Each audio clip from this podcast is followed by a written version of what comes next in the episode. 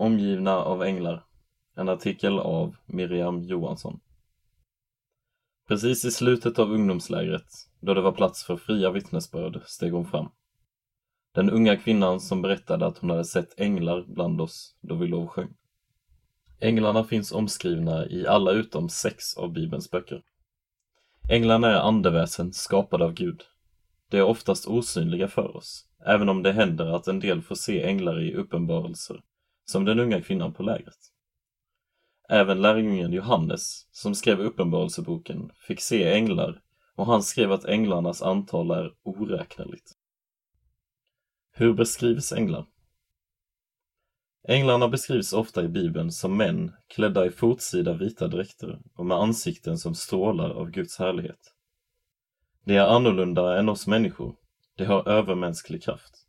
De är odödliga och de ingår inte i äktenskap. Det skiljer sig också från hur Gud är. Det är inte allvetande och har inte hela Guds fullhet som Jesus har. Därför bör vi aldrig tillbe eller be till änglarna. Det finns ett ord för ängel i Bibeln som betyder vakande eller vaksam. Änglarna har även en uppgift att beskydda och vaka över dem som tror på Gud och som vill lyda honom. Han ska befalla sina änglar att bevara dig på alla dina vägar. De ska bära dig på sina händer så att du inte stöter din fot mot någon sten. Saltaren 91, verserna 11 och 12. Att sända bud. Ordet ängel betyder sändebud. Änglarna talar om olika saker för människor vid speciella ögonblick och är med då viktiga saker ska hända.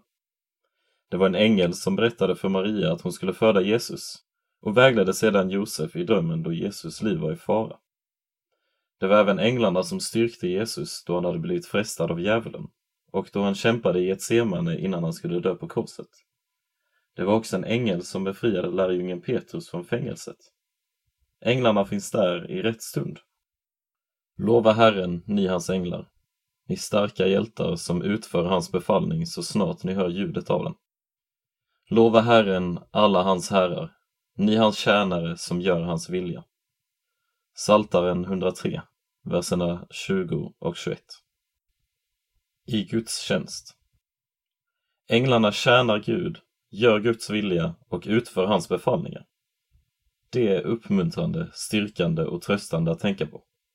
Hela tiden, mitt i vardagen och genom dagar av kamp och seger, glädje och sorg, så finns hela tiden änglarna där bredvid och runt omkring oss, framför och bakom oss. Är inte änglarna andar i Guds tjänst, utsända för att hjälpa dem som ska ärva frälsningen? Hebreerbrevet kapitel 1, vers 14. Änglarna tillber Gud. De tar aldrig äran åt sig själva, utan de ger Jesus all ära. Att tänka på änglarna kan inspirera oss att lovsjunga Jesus och böja oss i ödmjukhet inför honom.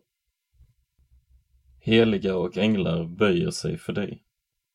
Äldste lägger kronor inför Lammets tron och sjunger ut.